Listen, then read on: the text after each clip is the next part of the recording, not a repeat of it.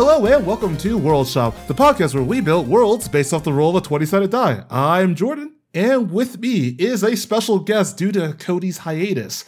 With me is the wonderful Greg. Hello, I'm the wonderful Greg. the, the, the one, yeah, it makes, makes it sound like you're a magician or something, but I guess for for the uninitiated, can you please tell me a little bit about yourself? Hello, yes, my name is Greg. I work as a filmmaker and a podcaster, basically content creation.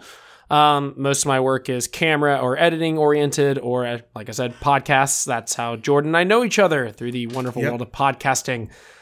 I live yeah. in New Orleans, and I have a little Yorkie named Thor, and he's awesome. Aww. And a wife and a kid. Aww. They're cool. They're pretty cool too. I, I mean, your dog is honestly one of the cutest out there. So I, I'm, I'm happy I got to see Thor a few times. He, he's doing great.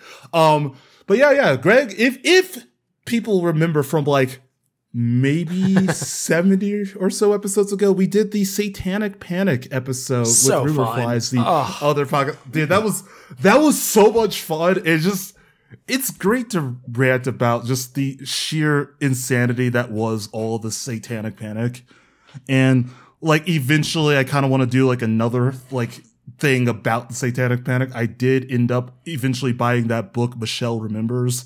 The, like one of the ones that like kicked off the Satanic Panic. So we'll, we'll that that will happen someday in the future. The corrupting all, influence of the D twenty. Yeah. the, the, I think one of the videos that we like have like sent back and forth was like they were talking about the dice, but he's like, yes, and like they have these objects that have numbers on them, and they're sixes, and and when we threw them into the fire, they made screaming noises, and it's just like, oh, okay. It's like, that's probably the air escaping the dice, if that's even remotely true. I was going to say, who I mean, dice aren't cheap, man. Like, I don't know about y'all. You start playing D and D, you buy some dice, that shit adds up real quick. It's like, they just toss it into the fire all willy-nilly. Yeah, it's, well, it's because That's it's the greatest the devil. injustice here, is the destruction of a of a hot commodity. Right? And especially then, it's like, I feel like dice sets were not readily available as they are now, so it's probably a little bit more expensive. It's like back, back in the, the, the nineties dice sets. But we could talk about nineties dice sets and, dis- um, and destroy satanic objects all day, which is my other job. But our usual, Greg, what have you been enjoying in the world of media recently? Oh, God, such a big question. Um, I will say uh, the most recent game I've beaten was Crying Suns, S U N S. What in the world is that? Um, it...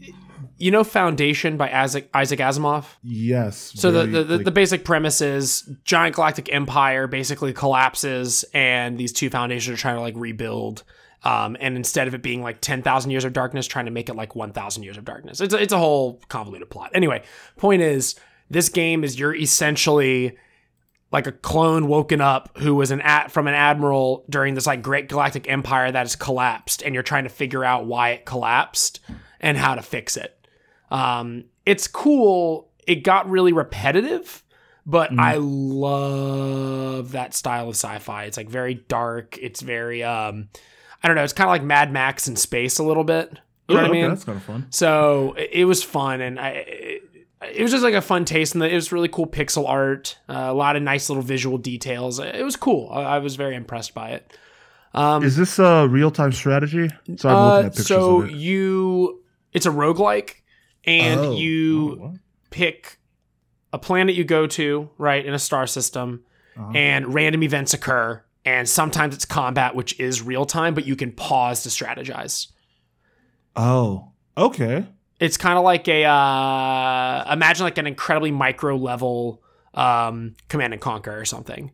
Um, okay. But you're yeah, using yeah. like, you have drones, fighters, and bombers, and then a bunch of variations of those ships. And it's like kind of a rock, paper, scissors, and you're trying to take out the other ship. So it's got a little bit of that F T L influence. I don't know. Mm-hmm. It's, it's, you got to kind of play it, but the moment you do it, you're like, okay, I have seen all the mechanics of this game in other games. You know what I mean? Yeah, yeah. So it's it's fun. It was it was a fun take. I, I had to kind of slog to the end. But, I mean, also I've just been... But I've been playing the new Dark Alliance a little bit, just for a little mindless fun. Um, fun indie games like Emily is Away and Emily's Away two. The occasional Hades run, but God, if I start talking about I, Hades, we'll take over the whole damn show. I mean, we will do a quick second on Hades because Ugh. I still ha- like I dropped out of it for a while. But I, I still have not been able to complete a run. Dude. The furthest I can get is to the Minotaur in um what Theseus, uh, Theseus and Asterius. Yeah, I don't like. I literally have watched people do that fight so many times, but Gotta I get the right still build, myself baby. cannot like manage it. If there's a part of the game I die, it's always either the final boss, which I don't want to spoil, or Theseus and Asterius, because my build is just too weak and I can't inflict enough damage, and so I just get yeah. whittled down. So, so do you uh, see? Okay, we could quickly turn into the Hades podcast, but do you just like do a like heavy damage build for that, dude? Then? I or? play with the gun, so like I'm oh, yeah, just course, yes. soaking the battlefield with grenades. Like I just am like, I just I always go straight for the five grenade spread, and then uh, every upgrade I can get to upgrade that. Um, Okay. It's that's just my entire build is just carpet bombing. Um, yeah, I, th- I think I might have to give up on the bow because I like bow. I don't know. I like the precision of the bow and that like it's hard with some two of, of them the build stuff. Around. You can, yeah, exactly. Yeah, yeah, yeah. With There's the two much, of them, yeah. because like the bow, the bow's great for single focus, but as soon as you get the two of them like just doing their thing, it's it's so it's so hard. I always just end up getting God, shot in the back do, by his like. Spear. How do you handle the Hydra? Oh, the Hydra just spot focus him, and then just I run directly to the heads, and I'm like pretty close up to each head when he does like the multiple heads. Nice. And just you know, I'm, I'm just what I'm saying is I'm just good at this game, but apparently not good enough. Yeah, I mean, also just like on a quick little, I mean, I've been like reading a lot of good books and stuff like that, but I mean, Hades like. Super Giant, the the production studio, right? Yeah, so I'm obsessed good. with them. I mean, I. They can't make a bad game. Their, they really their music is incredible. Their stories are incredible. Even Pyre, like some people like Pyre wasn't for them, but ultimately everyone's like, but it's like a beautiful game. Like it's just, it's such, that team is everything the video game industry should be. I'm so obsessed with them. I've been collecting all their soundtracks on vinyl. I oh, mean, nice. I, oh yeah, dude, I've got Bastion, Transistor, and I've got um, the tenth anniversary orchestral arrangements uh, oh, pre-ordered. Wow. I Damn, don't. Dude. I missed the Hades pre-order, which I'm kicking myself for, and I wasn't collecting these when Pyre was being released. So oh, okay. I'm missing two. I have three, and I'm like, I just oh, they're so amazing. They're just such a good company. Anybody who just wants good. Beautiful indie art and beautiful stories and really good deep mechanics that are highly rewarding.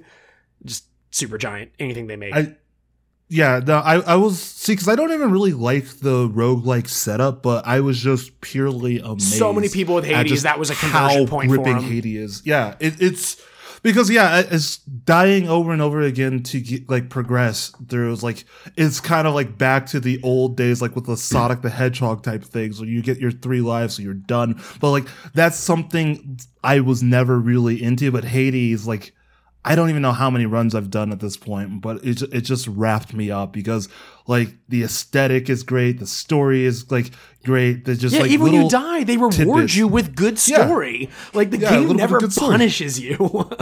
No, no, no. It's it it's it's not like a um. Well, I mean, it's kind of like a Dark Souls. But it's not like a Dark Souls where there are things that are like punishingly hard, like. The, the difficulty level stays the same, whatever. It's just based off of your build, based off of like what weapon, and and and I, and I like that that you can mix it up throughout that. It's funny just, when you beat a boss for the first time because it really does become an easier thing to cross after that. Yeah, and like you, especially now, like I think I'm on my longest streak, and I think I've had like thirteen straight runs where I haven't died. Jeez, and like that's accounting. For the fact that sometimes I kill myself to get the story moving. And like the game, I mean, just, it just, it's so funny. Like once you kind of cross a certain threshold, the new hard thing is they have like a whole nother mechanic in the game that makes it harder. And it's very well done, mm-hmm. but it, the game like never stops challenging you if you want it to. It's very fun. Yeah. So, I mean, hot take, Hades is a great game, but. Yeah, right. It's the hottest take. No one's ever said that. But I've been playing it for like that. eight months. And like, I still, every few weeks, I revisit and do a few runs. I just can't, st- I can't truly step away from it. Yeah. No, I, I need to go back because it's one of those things where it's like, I, I, I want to beat it. I want to get to the end, but you yep. know. Also, I, I just, I've been, I fell uh, out of it. And quick little sidebar, I was going to say, um, two books definitely been reading. A lot of people are saying really cool book about modern conspiracy theory, and Predator's Gold, which is the sequel to Mortal Engines, the really great steampunk uh, series about like mobile cities that just like oh, yeah. roll around the world eating each other's cities. I will say I Not had a very that good idea movie, of, of oh yeah I heard the movie was horrible, like it looked it was okay. like pretty fun. I was like good. oh yeah it's like but with movies the like city that I've known to just cool. go into the book. Yeah, the yeah, actual looked, action scenes were awesome, and like it, it just great. was but the, everything else was kind of lackluster. Yeah, I, I I've just learned like if the movie is based off a book and the like movie looks cool, just read the book first, because there have been a lot of letdowns these days. Highly recommend Mortal Engines. Very, very fun. Yeah. Um, you got anything else on your plate? Nah, man. Just been jumping around Game Pass a lot, honestly. But um, I played G T A five for the first time yesterday. A game oh, has been nice. out for so goddamn long. It's on like three generations of consoles. Yeah, it, it's it's basically Rocksteady's um, Skyrim, where it's like, oh yeah, we're gonna put this on every single console. By the way, and everybody's seriously. Gonna like this. I think but it's yeah, on I, three sixty, Xbox One, and the new generation. It's on yeah. three generations of consoles. Milk it! I think the only thing it's not on is Switch, which I think that will be hilarious if they put it on Switch. That'd be hard, man. There's a lot going on. I will say I have never like beaten a G T A game. I've only played it like up to the point where you get free roam, and then I just... Yep. You know, I'm just a horrible person. It's all I have to say about that. I beat Vice City Story, and I got really far in G T A four because that was the first one when they really started making good stories. Yeah, G T A yeah. four was like really. I liked Roman a lot. He was like, uh, not Roman, uh, Nico Bellic. He was his whole like taking like kind of the Eastern European route was really interesting. Yeah, yeah. I know very little about G T A five other than the heist and your three people. The only times I've played it, I've just driven on the sidewalks. Hell yeah.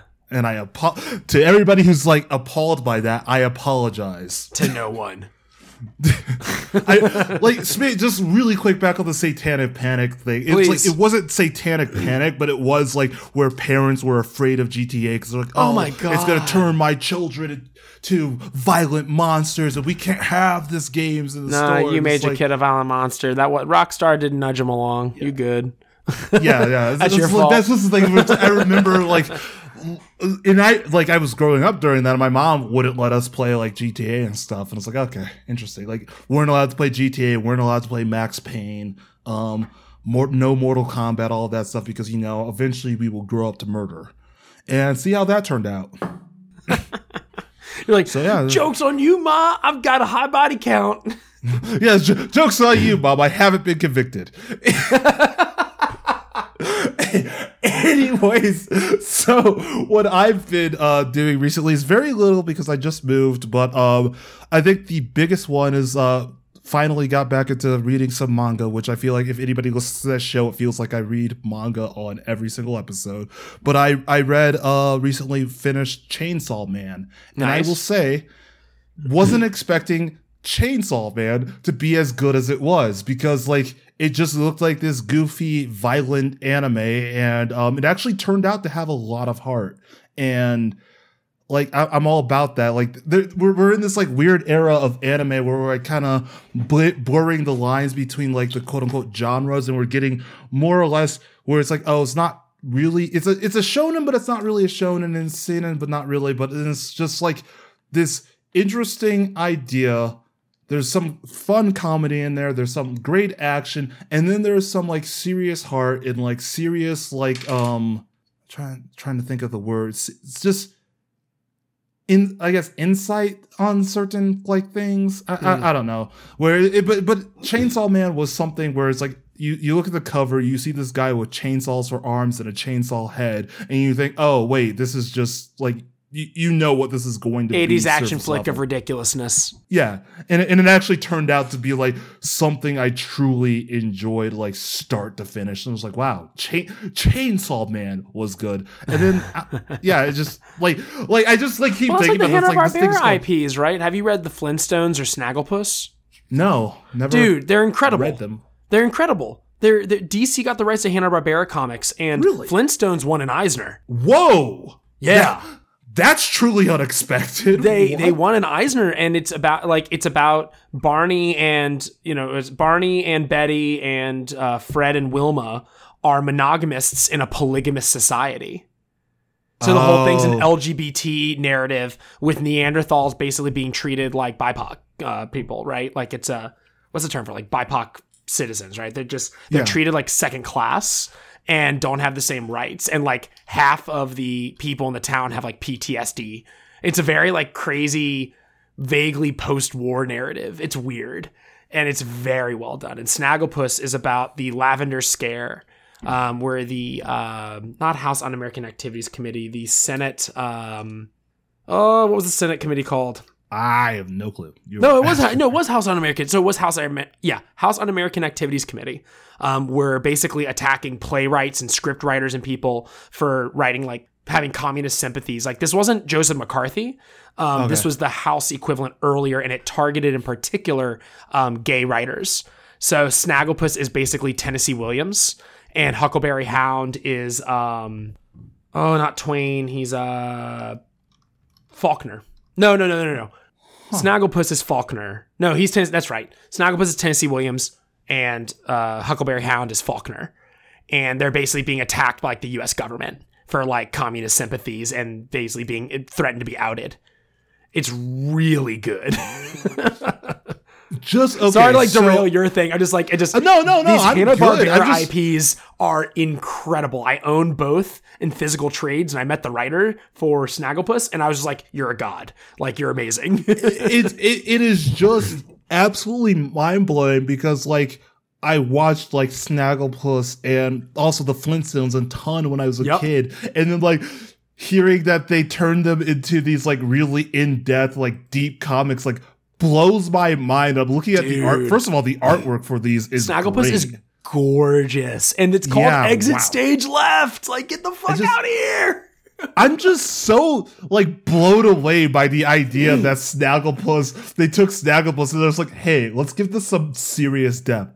I'll send you the interview I did with the writer. He talked about oh, like, awesome, yeah. Um, we did a. It was for another podcast. Like, I was just like doing video for them at Comic Con, and we interviewed him, and he talked about just like. He got the Snagglepuss I P and Hanna-Barbera sold it to D C, and D C was like, what do you want to do with this? And he goes, well, the first thing I think of is gay icon. And he ran from it, and he just ran with it. It's so fascinating. It it just reminds me, like, this is what, like, Riverdale is stuff yes, yes, wishes yes. it could exact be. Exact same wavelength, though. It's the same wavelength of, like, trying to, like, yeah. really fuck with that. Like, because when Riverdale came out, people really were kind of blown away, right? Yeah. Like, what and a weird way to mess with, like, thing. a childhood I P. Yeah, that's that is that's just truly. I am intrigued by all of that. I'll lend you it, man. It's so good. It's yeah. so good. Wow. Yeah, no, really. Like on my side, all I've been doing is reading Chainsaw Man, and I think I've watched. Yeah, sorry, something. I hijacked all your stuff. So Chainsaw oh no, Man, that's fine. Heartfelt, Ch- so, cuts right so, to so, you. So Chainsaw Man, like, it was interesting, and there was some good stuff, and like you know what, Adam, I think. With anime, we're moving away from that thing where it's just like, oh, only weird nerds like anime. Where like anime can be enjoyed by pretty much everybody, and that's you and the the, the Discord crew have been encouraging me. Y'all been making me want to read more manga and watch more anime because like I've always yeah, been kind of adjacent to it, and I watch stuff occasionally, but like I still can't get over watching a little bit of uh, Neon Genesis with y'all. Oh that, yeah, buddy, that positron rifle scene was outrageous. Oh my god. Yeah, like really, like get into a- Ava is really good because, like, I mean, that was one that's more of a, like a subversion on the mecha genre, where like usually you get your like kid who like gets this mech and like, oh, now he's gonna save the world, but it's like, but what would that really look like in a society where it's like, oh, okay, you're like a twelve, fifteen year old kid, and your whole responsibility is to save the world, and um. Well, you kind of don't want to go on the battlefield and be subject to die every single day. And it's just, it kind of like goes on to the mental health of these pilots. And it, it's just such a knockout um, hit. Ava's great. Um, and there's a couple other ones that are like surface level, very weird, but do a very good job at like um, certain issues. So the um, anime slash, mon- I, I would mean... It, the manga is completed, so you can find it find it legally in your stores online. Um, but Dora Hedoro is really Yar. good, and um, that that was one where, like, surface level, it's this like weird fantasy world where, like, there's magic users and this, and like the main character has his head turned into a lizard, and he's just trying to find out find his old memories and find out who turned his head into a lizard. But like. When you read the manga and, like, actually dive deep into it, like, it deals with, like, it has a very interesting, like, um, showcase of poverty. Um, it also does, like, a very good job, like, talking about the cycle of violence and different just prejudices between class groups. And it's just like, this is something that exists in a manga about a dude whose head is a lizard. So it's just, yeah, I love we're, it. we're getting to that weird era where it's like, oh, everything is actually kind of deep, and they're doing a really good job where it's no longer just like the idea of Dragon Ball Z, where the most depth you get into it is Goku's like, oh yeah, should I like kill this guy or no? Love it. But yeah, yeah. So if you, if you ever, if you ever, ever want an anime or manga recommendation, I mean, you you have Ryan. Ryan will give you like a billion. But if you ever need, if you ever need something, I, I got a lot of good ones. If especially if you're the kind who likes to either read on your phone or read legally a paper copy, because that's what we suggest you do, is go read paper copies. I can suggest some good ones for you. Yee! I'll have to get some from you. Okay, perfect. Ah, okay, so now we have done the usual of talk way too much about... Shit has achieved! Yeah, and so, yeah, we just got the achievement for uh, the intro of the show. So now, Greg, today we are we are going to have a little bit of... A lot of bit of fun, I will go ahead and say. So, with, with the... Because I haven't recorded since we did the story episode, so I'm kind of out of practice. But I wanted to do some worlds while Cody will also be away probably for another month or so. So um, I wanted to do a just another like on-the-spot like worksheet world with you. So I sent you the fun worksheet, and we're decided to go the chaotic route and roll one, which I'm excited. So I I, I want to give you the honor. Since you are the guest, I want to give you the honor of rolling for the world. I had a die ready to go, but I didn't want to ask because I didn't. I wanted to let you have control of this. So it means a lot that you gave me control of the die. I mean, it means a lot that you gave me control of the show because if you've ever listened to me before, I'm kind of a control freak. I got your back, baby. Good. It's like, right. I'm glad I get the space to be me. I have my nice little glowy, glittery, green, blue Ooh. die. Ooh. Ten. Ten. World, World where society, society is nomadic. Is nomadic. I'm glad we said that at the exact same time. See, this is the in, this this is an interesting one because so I got some usually ideas. When I build worlds, I kind of basically set set like it in a city or set it in like a bunch of like towns or tribes, but like I kind of put this on the list because I like wanted to break away for that and see like what it will look like to have society be nomadic. So I, I'm, I'm interested to dive into this. What do you think about this topic? Yeah. So, I mean, if I'm thinking nomadic, I'm thinking one of two things. I'm thinking settling someplace or post-apocalypse disaster, right? Ooh. Like this yeah. is, this is there, there has to be an impetus for why people are nomadic, right? So it has to be a scarcity thing or yeah. it has to be going to location or you could kind of go to like, you know, the the traditional narrative of Native Americans in, in, you know, North America and areas, South America, right, where it's it's more of a grazing style. It's a little less sedentary. Um, mm-hmm. So I don't know. There's kind of uh, it. I don't know. I, I I'm kind of just like flirting with like, why are they nomadic? That's kind of the core question I'm coming at this from. I, I will say the why are they nomadic, the first thought that came to mind was exactly that, the uh, post-apocalyptic thing, because like the when I when I think about this, I always like kind of try to like dive through my knowledge of media and see. It's like I think of like movies like A Quiet Place or just like mm. any anything that deals with like zombies or something where like the because it is unsafe you have to keep moving type of thing.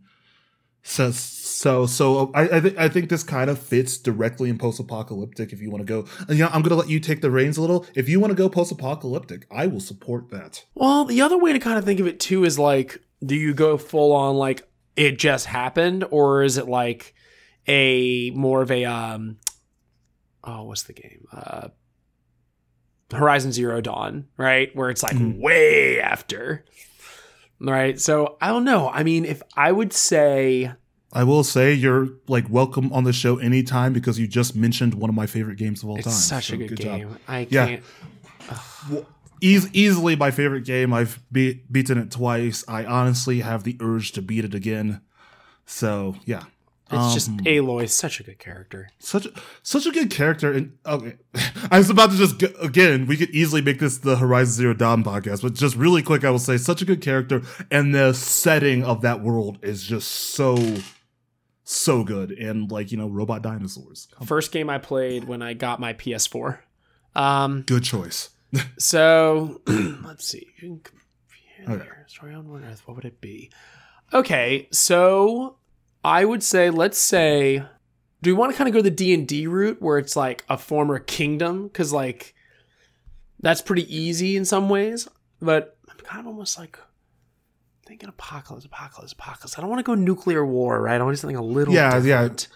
See, yeah, that's, that's the things I want to avoid are nuclear war and I want to avoid okay. zombies. We talked about, we talked about Foundation earlier, right? Yeah. yeah. Something where it's like a a a post-giant empire, whatever, like just it, it's the it is the the leftovers and the recycling of what what came before some great empire, right? So we can do that route, and I'm thinking almost more like um not even sci-fi or not even like high fantasy, right? Mm-hmm. But you could kind of go, I don't know, do you almost want to go like steampunk with it, or like okay. like, or do you want to go more digital, like it is like more future, like what are you what are you thinking, where's your head at? hmm. Okay, so or are you thinking see. like high fantasy, like yeah where, where where are you going with that? I think but the ruins of some former empire, glory, large thing. I always I'm I'm a sucker for that. What can I say? Okay, so I'm gonna just quickly knock a few questions off of the worksheet. Is it yes. on another Earth-like planet? I'm gonna say based on what we're talking about, I'm gonna say yeah that's the e- easiest thing to do. It's like yeah, it's a round like planet with like green. yeah Um, okay, um, do, do, do. Okay, so, what, and I guess what we're trying to figure out right now is like setting slash time period almost. I, hmm, see, so, so, so my mind immediately goes, like, you, you mentioned high fantasy, so my mind immediately goes that there's like some sort of like magic or some sort of force in this world that it has existed through, and that like, after whatever happened to collapse society or whatever happened, oh. that that may or may not have either, like we could go two routes that either gone away or got to more. But I also, you know, I want to mix them and say that there is, there is an ancient, well, quote unquote ancient, there is a technology that was in this world that still exists, but it also, we're going to like say maybe that there was a magic. You want to do something like that? I like it. You make it ambiguous. Make it ambiguous, right? Yeah. It's like innate, but the source is unknown. I I, I like the idea of kind of like mixing it like almost like a Final Fantasy seven where you have, you know, like what I'm thinking of? Of the Saga. Earth. It's like Saga. Yes. The magic in Saga. Yes. Because it's like the whole thing is like it's not really magic, but it kind of is, right? I, I love that you first mentioned my favorite video game and then you second mentioned my favorite comic series. So, yeah, see, and I, and I like that because Saga does the thing of mix that uh, like science side and that like fantasy magic side. And I like the idea of magic being more ambiguous and less like a D and D where you have specific spells or stuff, but it's right. like a thing that you can like tap into. Type of thing. Yeah, it's called like exotic matter, and like it's just a thing they can do. Yeah, it's just, it's just a thing that like, you know, someone figured out. They held up this twig, it kind of twitched, and somehow they, you know, could um use some sort of magic. I had an idea for that magic, but I literally lost it as I was saying it. Okay, wow. So we got our kind of our setting world. So some sort of kingdom or magic exists, but is not well understood in some ways. Yeah, no, that should be right. Uh, all right, I'm starting to I'm starting to see starting to kind of envision things now. I'm liking this. Okay, so um, so now our little worksheet is the population. Also, I need to get a new chair because this thing squeaks so badly. So yes. I guess. Who lives in this world? Are they humans, aliens, animals, insects, hybrids, monsters? What what what, what is our what is our species? Hmm. It's so tricky with that because it's like on the one hand you can go simple and be humans. I like having like elves and dwarves and stuff and like different groups, but the hard part with those is like not falling into just like the typical D and D tropes of each group. Like yeah. the dwarves like to mine and get money and the elves are snooty. And, you know, you just kind of fall into these trappings all the time. Like even like the D and D campaign I'm running right now, like I'm having trouble. Like I'm really trying to not pigeonhole. Mm-hmm. Yeah, um, exactly. But I don't know. I mean, if we did the multiple races route, I would think almost like they don't. Maybe you go like the Star Trek route where like it's irrelevant in some ways, yeah, right? Because yeah, Star yeah. Trek like is like a post-racial society, right? Mm-hmm.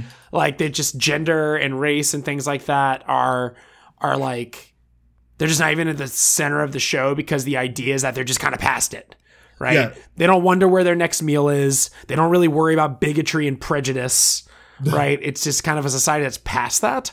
So if we did the multiple races, I'd almost want to just be like purely so it affects like your character's attributes. Like, yeah, you know, yeah. these guys are more inclined to magic. These guys are more inclined to this, you know. Yeah, I, I like that idea, especially like my issue a lot with world building is just being like, yeah, they're all human. so, so I like the idea, especially if we're saying that this, like the setting that this is like a, an advanced society and maybe even was like, in because of the technology side, it was more or less futuristic. So I like the idea that we have kind of moved past race and it's really just a character attribute rather than being something that is noticed, yeah. called about, or like like dwarves create, have night vision. Society. That's just a thing yeah. they have, you know. Yeah. And it's not like a society thing where it's like, oh, the elves are the ones who live in trees and do this, and the tieflings are that. I, I, I like the idea that's like, yeah, it's just a bunch of people's like, okay. In our nomadic party, we have this guy who can see in the dark, so he's like our like night watch. Yeah, it's that kind of thing. I like it. I like it. So yeah, so we can. I mean, like for some, just to kind of keep moving, so we can just say like, there's a lot of the humanoid races you would imagine. There's dwarves yeah. and orcs and humans and elves and gnomes and you know fae folk and all kinds of people of different backgrounds and types and all yeah. have different you know just species abilities essentially. Yeah. And and then there's Terry. There's just then there's Terry. just this fucking it's fucking, Terry. It's just fucking Terry. That's our oh, big bad. God. That's our B B G right there, baby. Just Terry. Like everyone's doing great, and then and fucking it, Terry. Terry. Oh, the worst. I'm gonna Ugh. say, what is the population? So because we're going nomad, I like. In my mind, just because of that, its population is more or less scarce. And I guess that I, I, I'm thinking that it's scarce and spread out was yes. where my mind was falling.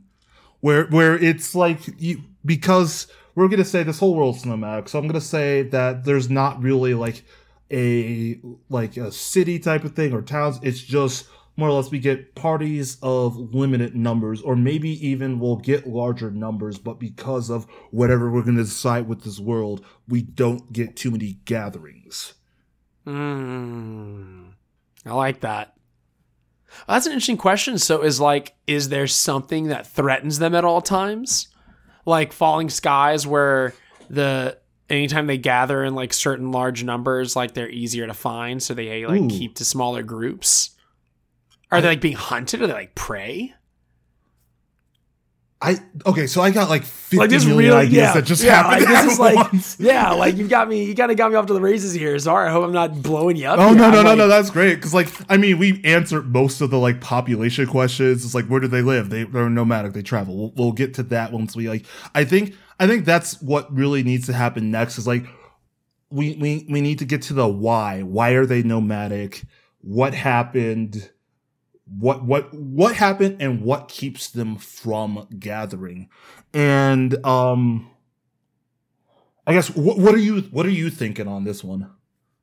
Ooh, man, I got some ideas. Like, so I was mentioning Falling Skies earlier, where it's hmm. aliens that are the problem. Yeah. I've also messed around with, but didn't really take to, Outriders, where it was like it's more environmental. Okay. Um, so that's an interesting way to do it. Huh. I don't want to go like it's just like drones, right? I don't want to go like full Horizon Zero Dawn about it, but like, right. I don't know. What if it's like a pandemic? No. Uh, yeah. See, uh, see, uh, I was about to say it's like, because my mind immediately is like, okay, so what stopped society? It's like, oh, it was a disease. And then I'm like, hmm, maybe it's like it's a little too soon to just base everything off of a disease that killed. Like, so they have to wear a bunch of masks and like they can't gather. They all have to stay at least six feet apart. Um, yeah, yeah. It was this thing called um, like. Uh, We can keep it simplistic. They're not like, they haven't like rediscovered agriculture and stuff. So like part of the problem is just sustainability. Like they just can't sustain large groups. We can keep it stripped down. But like, I don't know. There is something fun about the idea of like a threat. Like if they cross a certain threshold, something becomes a problem. It's, yeah, you're saying the pandemic is like a really funny like touch point. I mean, mm-hmm. I don't know. I, I like don't. A villain doesn't feel right. Like, I mean, you could do the the Mistborn angle where it's like, oh, the evil bad guy won, and you're living in a post-society where yeah. the bad guy reigns supreme. So the nomads are like rolling around just like trying to like not be harassed. Um, but I don't know. I don't know. Kind of so, like, I'm kind of like, re- I like, I'm like feeling like a fork in the road here. I, I, I got a couple ideas. One, I mean, we can go like a pandemic. Um, or like some sort of disease, or maybe it was, oh, oh, okay. An idea is overuse of the energy in the world turned things negative. And like, maybe there, there was like a negative reaction, like because of the overuse, the like whatever energy of the world that has this magic through it was like sending out a corruption or like some sort of like sickness mm. to people. That could be a thing. Or the other idea it could be is um technology, like something happened where technology started to fail, or like maybe they try to go too far with technology, like a collider site type um situation where they're like, okay, we're gonna like make this thing, and then that failed and it like knocked out all the um technology in the world, and that caused like a massive panic, and then we lead to many years later where it's like because of the massive panic and like people had gotten so used to the, the technology that they were not able to survive. Like you said, it's like they couldn't really farm anymore or anything like that, so that they had to a lot like, of knowledge was out. Lost. Yeah, yeah, like all that knowledge was lost. It was like it was like yeah, you know, you put like all of your stuff onto your hard drive, and then your hard drive crashes, and then you lost all that type of thing. It's like, like oh hey, all it. of our histories, everything's gonna be in this technology. We're gonna rise up, and then. Sw- switch flips and everything goes bad. But yeah, those those are like the two ideas that are like spinning in okay. my mind right now. Yeah, so we can roll with like there's just an inability to sustain large groups. So like yeah. these nomadic groups tend to cap out at like fifty to a hundred. Yeah, yeah, so, something like I, that. Yeah, I, I and I like I like the idea of like maybe even mixing the two of my ideas. Like they were using the magic, like whatever energy of the earth to power their technology, and then they went too far with it, and that caused issues. So like the land, like even if you did try to farm, it's just like doesn't want you to. Yeah, it's because it's because like you, like in areas you like you broke it, it dry, like you sucked it dry. Oh gosh, and now we're just getting into what we're doing today. But yeah. Oh God. But yeah, no, I, I like I like the idea of like, okay, in places you sucked it dry, the technology failed because they sucked it dry, and they were not able to sustain anything, so it caused people having to find areas where they could sustain, and then at that point it's climate refugees. Ah, oh God, is that two on the head? Cool. So, all right. So they, they can't gather because of practical reasons. Yeah. So what, what what's next? Are you going to go with what type of living arrangements or? Uh, where, uh, I don't even know where we living? Okay. Yeah. What type of, yeah. What type of living arrangements do they have? Do they live in houses, tents, communes? Yeah. I mean, do they like build something, like pop up like little tents and stuff? Or are they like living in ruins? I, I like the idea of like, yeah, you know what? I, I like the idea of a little bit of both. Like, sure. Wh- where possible. Little caravan. Yeah, where possible, they live in ruins, but the, they'll like take the stuff that they found in the ruins and they'll use that. Like, when, are we just you know, are we just like reverse engineering the Jawas right now? Yes, yes, we do. Hey, look, Star Wars, we're we're just we're giving you a backstory. Take this. This this is what happens. Like long ago in a galaxy far, far away. This happened long, long ago. There we go. Or maybe three longs. I don't know. This happened a while before the Jawas.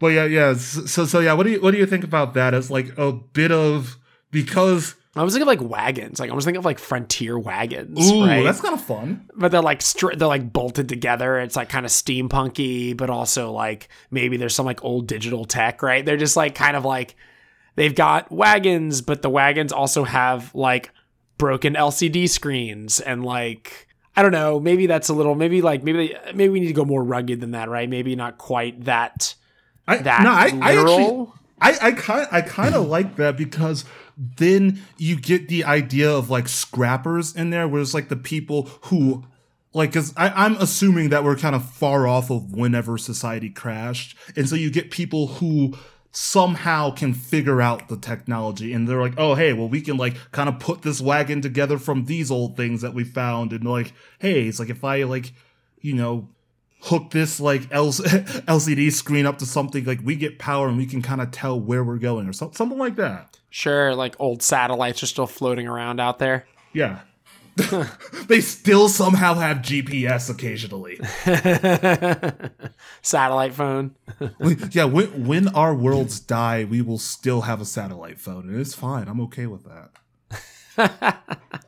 so, so I, I guess like so is that like that where you want to go with like the idea of like travel is to um like they they it, there there's like the caravans of like you'll get people maybe like hooking up a bunch of these machines, and the more we travel through ruins, we get more. And they'll have stuff. Like shitty bolted together hovercrafts and stuff. Ooh, I like that a lot. Or like, you know, it's like some people have wheels, some people have like hovering things, you know, and they're just sputtering. I mean, it's like just just scrapping. I like, yeah, the scrapper idea. I think I think we can go that route. I'm kind of I'm kind of vibing on that. I, I like a good scrapper. What, what can I yeah. say? I, I, I like I like it because I, I, I mean a lot of my background is watching a lot of mecha animes, and there was always that one person who made their robot completely out of scraps from sure. a junkyard. I, I like that idea of just like okay, well we like pull things together, and now we're like you know we're we're helping our communities along with these things that shouldn't work, but somehow we figured out. I'm vibing. All right, so I'm digging um, it. How does your collective population relate to each other? Hmm. We could go like the Walking Dead route where every single group meets with skepticism. Yeah. Or yeah, we yeah. could go like maybe there's like a whole culture of nomads. Because like to reference like I was talking about Mortal Engines earlier, right? The whole idea of Mortal Engines is they call it municipal Darwinism. And so the entire idea is like other bigger cities destroy the smaller cities and and and use them for parts and scraps, right? Mm-hmm. And so like we could go that route where it's like highly hostile, uh, like almost like the calls in, in Game of Thrones, right? Yeah. Um, or it could be more like, oh, everyone kind of like does their own thing and sometimes they're at odds. I'm trying to think of like, I don't know. I almost kind of like the idea of everyone does their own thing, but they're at odds a little. I mean, not really at odds, like, but they're generally just doing their own thing. And maybe like this gets a little ahead of ourselves, but like the whole, if I was doing a game around this, it's like you've got to assemble... Sorry, I kind of like like a weird burp there. It's like you've got to assemble the disparate groups, like the Greek city-states, right? Like Athens can't do it, Sparta can't do it, but like our Athens and Sparta and like all the different city-states together can work together, right? So it's like, mm-hmm. okay, the nomads have some threat. Maybe it's external, maybe it's old tech, maybe it's some nomad group that's gotten power hungry, who knows, right? But something's destabilizing, and like your stories about like uniting different groups and like taking yourselves to the next era, essentially. Yeah. And so I'd be curious, like it'd be interesting to make it so it's not that people are hostile, but that everyone kind of like minds their own business, and like every time they've tried to gather together, nothing good ever happens. And so the whole thing is just about, they're like, no, we keep our heads down, we live our lives, you know what I mean? Like, yeah, that kind of thing. I, so along that, but where's your head at? Yeah, I I like um like a, a little bit of both, where it's like, like um where where they they're all out there, and eventually they're gonna cross paths, because like I, I feel like regardless, it's going to be impossible to never cross paths with another group of people. So I, I, I like the idea of maybe like those who want to try to collaborate, or those who are friendly, maybe having some sort of symbol that like, oh, if you see this, you know, it's like, okay, well, these are people, if we want to, we can head towards and we can kind of collaborate. Or, but like maybe to an idea is like, for the most part, it's kind of, they'll pass peacefully, or Or yeah, like pass peacefully, or like keep your head down and go the other way, or like, and I mean, that also arises the idea of there being a side of it where there are people who take advantage of that, or people who are, like you said, getting power hungry off of that, and like, you know, right. there's there's like the the attack side. So we have the sides of people wanting to collaborate and figure it out, the sides of people wanting to kind of keep to themselves, and then maybe the side of um. like a villain type of thing. But I guess what what what do you think with those kind of handouts? Yeah, I think I think we're kind of on the same page here. I think yeah. that yeah, it's it's very much, they're just tribes. I mean, they're just moving around, and it, I think just every interaction is unique. Yeah, yeah. I, I I especially like the idea of like yeah, if they want to work together, and like, you know, maybe like having like a trading type of system between them. It's like, oh yeah, it's like, we're looking for this type of scrap or this thing that can help us out, so we have it. But like having some sort of like symbol, and maybe it's not like uniquely universally the same symbol, but like some type of thing that if you saw that from afar, you know, it's like, okay, we're gonna be okay to go over to those people. Oh, interesting. That makes me think of like the old like thief speak, or like any sort of uh like what um hobos used to use in like the Depression, like like yeah. mid, early mid twentieth century, where they would like mark places to like, they'd have symbols to indicate like, this place is safe, this place is not, you know, like there's kind of like a, a secondary language that's, everyone kind of communicates to each other. I'm kind of like, you know what I keep, what image keeps popping in my mind as we talk about yeah. this? Yeah, what Journey. I'm, yeah, yeah, a little bit, yeah. I'm getting like a little, just a little bit of that, right? Not not quite like as uh, esoteric. But like, I don't know, that image, like I'm thinking of Pyre, which is another Super Giant game. I'm thinking of Journey. You know, I'm getting just kind of this like wanderer. Yeah. Not to not to bring Fallout vibes to this, but yeah, no, I, I I like that idea, and I also like um I, I, I like the idea of like maybe like certain nomadic groups returning to the same place. So maybe like a symbol of like, hey, we come back to this place at this time, so we can maybe like trade or whatever. Like not being like a set. It's like, oh, hey, this is a city, but because of the way, however magic occurs, technology works, we can't stay here, but we will return here when it's safe type of thing. Yeah. Yeah. It's like kind of like a, just like a little resource cache. Yeah. Mm. And I am thinking about Fallout a little bit now, because you do have like all those little settlements, right? You have like Megaton yeah. and all that stuff, and like they all kind of like do their own thing. I don't know. It's it's I don't know. I'm kind of liking this, and like your whole like, if you were a player in this, or you're a character playing in this world, you're just like moving around, dealing with local problems until something bigger comes along, and now the relationships you've fostered at the different locations you've been at become more critical. Yeah. Yeah. And I and I also like the thing that you brought up of like having like a thieves speak type of thing, or having like like having symbols and languages that like those who are in, uh, the initiated I, I like yeah. you see this thing like, you know, and this is like kind of the thing that's passed through. It's like, okay, we we know this place is safer. We know like maybe if this place is like highly dangerous, they mark it with the like special symbols. If they see that, we know to stay far the fuck away from that.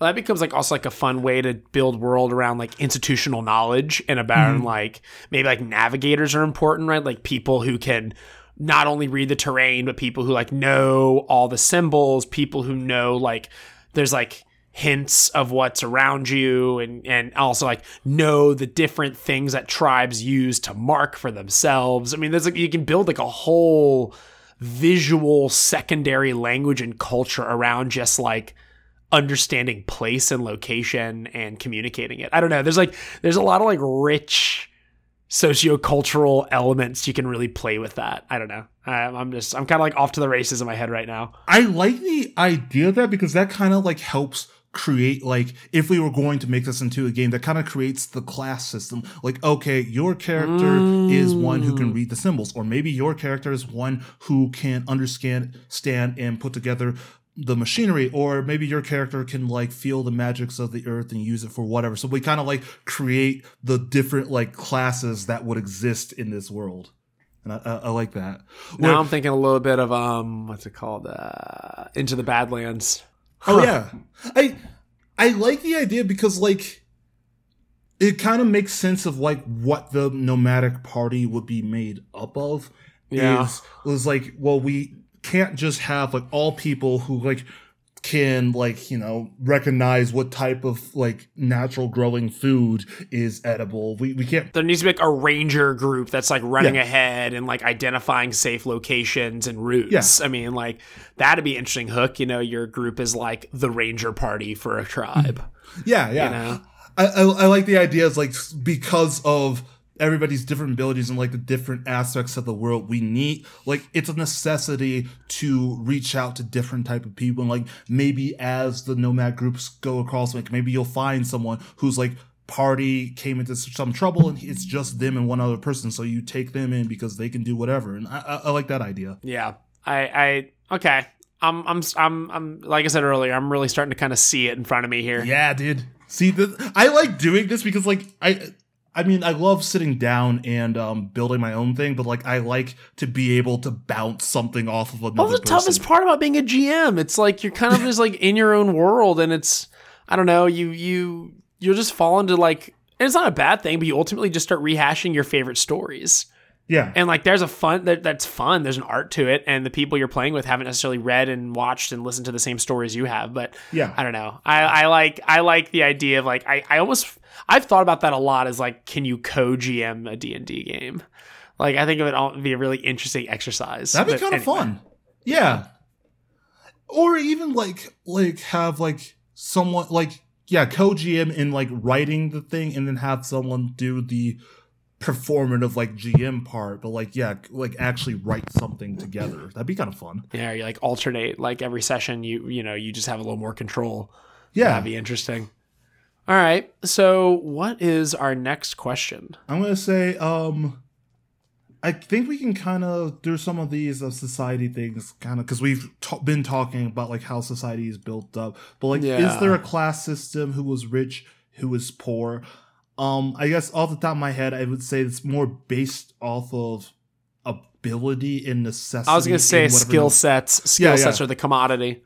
Yeah, yeah. It's like, like kind of like what we were just saying. It's like, well, if you are someone who's like who's good at reading the symbols, or someone who can like one of the junker type people who can put like it depends on whatever group of what the necessity is for them. So not really uh, rich or poor, but like um. what can you do and how can you like if you can contribute, then like that goes a long way type of thing. Yeah, yeah, yeah, yeah, yeah. I like it. Basically, if you can cook, you'll be fine. Like you're all, you're always gonna need one. See, because now like my mind is like almost going to like the the, the pirate crew type of thing. mm. Where it's just it's like there were certain skills that were needed that like you wouldn't even think would be like a big deal, like cooking or like being able to read a map or like look be a navigator type of thing. So yeah. Um, how do the different classes relate to each other? They all build up of one nomadic group and based on what they can do. So that's what I'm thinking. Um, I dig it. What is the family structure? That's interesting. I mean, I'm not very creative with that. I mean, I would just my my knee jerk would be I'd go like it's you know monogamous. It takes a fa- it takes a village, right? Everyone kind of works to the collective, right? it's, it's not sort of sound like a socialist utopia thing, but the but for real, it's like if you're in groups of that size, I imagine everybody's kind of sharing responsibility. Everybody kind of knows each other. Yeah, and I, I mean, as far because the next question is like, are couples married, monogamous, polygamous? I I think that like. It it would be based off of the troop or based off of like because you're gonna be around like these certain people like for your for your life and like it's you, you depend on each other. Everybody like builds up. So I, I think that it's there's not really a set thing when it comes to monogamy pol- polygamy where it it's it just depends on the people. It's like this like if there is a polyamorous or whatever type of group, that's not going to be looked at as weird. That's just like, okay, these people have been living together and they love each other in that way or w- whatever it may be. Now all I can think of is like, did you ever listen to Not Another D and D podcast? No, I haven't. Uh, can, just there's one of the jokes, one of the, she's a crick elf, like an elf from the creek. Yeah. And she's a crick elf and she, the whole thing is that in their society, nobody knows who's whose kid and whose parents are who, right? Like, they all know who their mom is because it's like a yeah. ma and she's everybody's mother. But they're it's all their dads. And so the insult is like, well, they're walking around like they know who their daddy is. I, I love that. Oh, I, I, see, you guys keep bringing that up. I really do need to listen to NatPod. Like, you got to kind of like you got to settle into it. I will say, I the first couple of episodes, it's very well like production value is good. The comedy's everything's strong. It's not like it's like shittily made and gets better. It's that like it's a little slow and the characters feel like they're going to be really annoying and stereotypy, but yeah. they actually it, they're incredibly well done. You just got to like if you like listen, you go uh, and kind of like grimace at some character, like someone kind of gives you you're like, oh, this character's gonna suck. Like, just give him a few episodes. Like, it's it's it's not gonna play out like you think. Everyone hates a different character in the group, and everyone gets over it. All right, yeah, no, no, I'll, I'll definitely check. Like, I mean, that's like even that's... the crick thing is kind of like they don't know who their dad is, and they all have one mom. Like, it sounds like it'd be really offensive and fucked up, but it's actually like a really funny and well executed yeah. kind of cultural thing. And like it's it's I don't know, it's kind of ridiculous. The whole the whole show's just kind of ridiculous, but I Wait, highly recommend the, it. The D M is Caldwell Tanner, right? Caldwell does the no no no no sorry not Caldwell. That's a good. It's um Caldwell is one of the main one. Of oh, the, he does the, okay. he does do a campaign for them called um, Trinivale, but the okay. main one, uh, the Chosen, um, is uh, not it's uh oh, I'm blanking on his name. Oh no! Anyway, oh no! He was also in. He was also in Dimension twenty. Okay. Um, I don't know if any of y'all listen to Fantasy High. He was. I, uh, I think I know who you're talking about, but I cannot. Not for the life of me think of the name. He was like, yeah, he's like a halfling rogue in that, or a goblin okay. rogue or something. I forgot exactly what he is, but anyway, he's he's really really good G M. Anyway. Yeah, because I, I know track. a lot of those were like the old like College Humor guys kind of came together. Yeah, that's uh, Jake from Jake and Amir is on yep. it too. And okay, he, the yep. whole premise, he's never played D and D in his life. And so he plays with them and he just embraces it. That that's dude awesome. Like literally will just like start like, his voice will like break on the air because like he's so attached to his character. That, that That's kind of awesome. I love that. Um, Highly recommend it.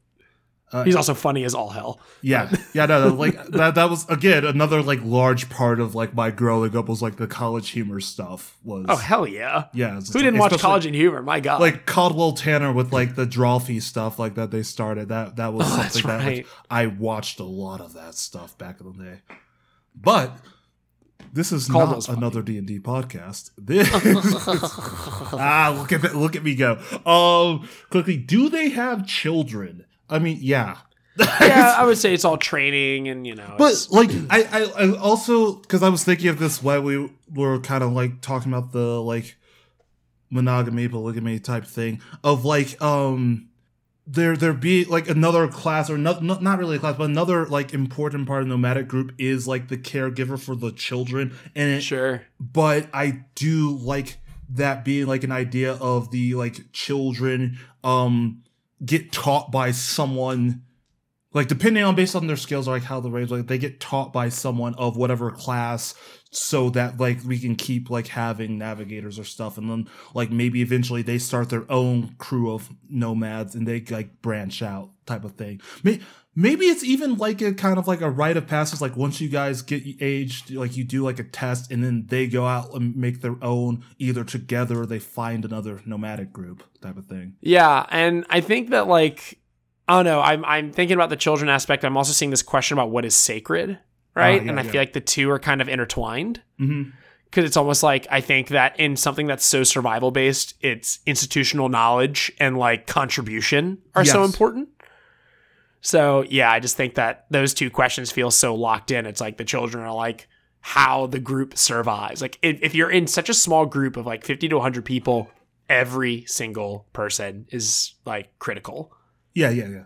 I I like the idea that like it's a lot of just knowledge that is passed down or figure mm-hmm. it out, because like we're we're saying is like this is like very very post society, very post technology, so like I feel like there's not really too much record keeping because of the way the world works, so a lot of it was like um it, it a lot of it is word of mouth, or maybe they do have like some things like that they carved either on somewhere like out there is the magical like, iPhone with a Wikipedia loaded on it already. Yeah, and I also like the idea because like maybe that could be like a, a like a plot point is like those junkers being able to like restart some of the technology and grasp more knowledge of all of that. See, but then that yeah. goes to Horizon Zero Dawn territory, where we get like a scientist type character who, who was able to, yeah, like that. That's just that. That's literally just Horizon Zero Dawn. I love it. I also do like the idea. Like, I mean, you said it as a joke, but I do like the idea of finding, like, like, and again, it's kind of Horizon Zero Dawn, but like finding the iPod and being able to like open it up a little bit so that you can see it's like, oh my god, look at all this knowledge, and we need to like record this quick before like the battery dies or whatever stops it from working. I like that idea. Right. And like you can go the route that a lot of these types of stories go, where it's like, oh, someone uncovered a weapon, or like I don't know, someone's just consolidating power and is cruel. You know, there's there's always the D and D angle of like, fight some goblins, now go kill God, right? You can yeah. kind of, kind of, it's that kind of thing. So you, yeah, yeah. Th- this this kind of world lends itself to various styles of enemy. Like I'm thinking of The Walking Dead, I'm thinking of Falling Skies, I'm thinking of Pyre, I'm thinking of Final Fantasies, yes. various ones. I'm thinking of Chrono Trigger. I'm, th- you yeah. know, like there's just there's so many ways like you can steer into the magic, where it's like, okay, maybe they had nanotech, I don't know, but doesn't matter if you know, like people just like maybe that they they can like put their hands down and fly like Iron Man because their generations ago grandparents had nanotech that just passes down and is self-replicating. I mean, you can literally make it whatever you want, or you can just go like, no, they live, it's like people on Tatooine, go find the space carburetor yep. for your, you know, spaceship that runs with knobs and wheels. You know what I mean? You can go like kind of, I don't know. There's, it it, it kind of has a ripe, not ripe's not the word, but just kind of a very, whatever your inclination is, I feel like something like this is kind of flexible. And that's why I think Saga came up earlier, right? Like, yeah. It's the, the people with the wings, I forget what they're called. They're the tech people. Yeah. And the ones with the ram's horns are magic. But really, it's just all science. And yeah. they don't even know what it is. They're like, I say these words and a spell blasts out of my sword. I don't know why. It just does. Also, I can go through space. So yeah. it's like they did, the, the, the why it works isn't really important, right? Yeah. That's part of the mystery of it, is that there is a lack of understanding, which gives you the ability to make it as strong or as weak as you want, which is kind of a cop-out, but also as a G M, very powerful tool. yeah. And I, and I mean, I, I do really like, I, I, I like the, the idea because, because of the way like the different, like we have the like kind of magic ish. We have the junkers, we have all of that, the different classes, that also opens it up for the different types of storytelling, like you were saying. Like, um, you can go down the line, it's like, okay, well, maybe we uncovered a technology, or there's someone trying to uncover a technology, like a la um, Horizon Zero Dawn, or maybe there's a group of people who believe that we need to leave the technology alone, so they're attacking junkers who go into that, and that's your back end. Mm. Or maybe there is there's like your religious fanatic non- route. a nomadic group who is like, okay, well, we're, we don't have those necessary skills, but what we are are good fighters. So what we go around to do is we conquer other groups. And it, and it just like leads itself because of the way we have like over the last like hour set up the different classes. It kind of leads to you can um, do whatever type of story you want with it. And what I'm saying is the more we talk, the more I kind of want to like build a campaign on this. I love it. Um, so really quick, quick question before we get like more into history stuff is, how do they deal with old age? I think is an interesting question. Mm. That's the thing. Like, is it like ruthless where it's like, if you can't contribute, but like also institutional knowledge is valued. I don't know. Like, like, cause, cause that, that's, that's what I'm thinking. Like we're, we're nomadic groups. We need to be moving around because of the way this world is shaped up. But elder knowledge, like, like, like experience el- elder, is so like, yeah, valued. So the older you get, like, yeah, you, you start to kind of like slow down. So can you still keep up? But the knowledge that you have is also important. So old age, I, hmm. I literally, my mind went to the most horrible places. Was like, we just leave them somewhere and then we keep going. What would you do for a Klondike bar? It's like, uh, well, but- I guess we just launch them off into space, huh? Nice.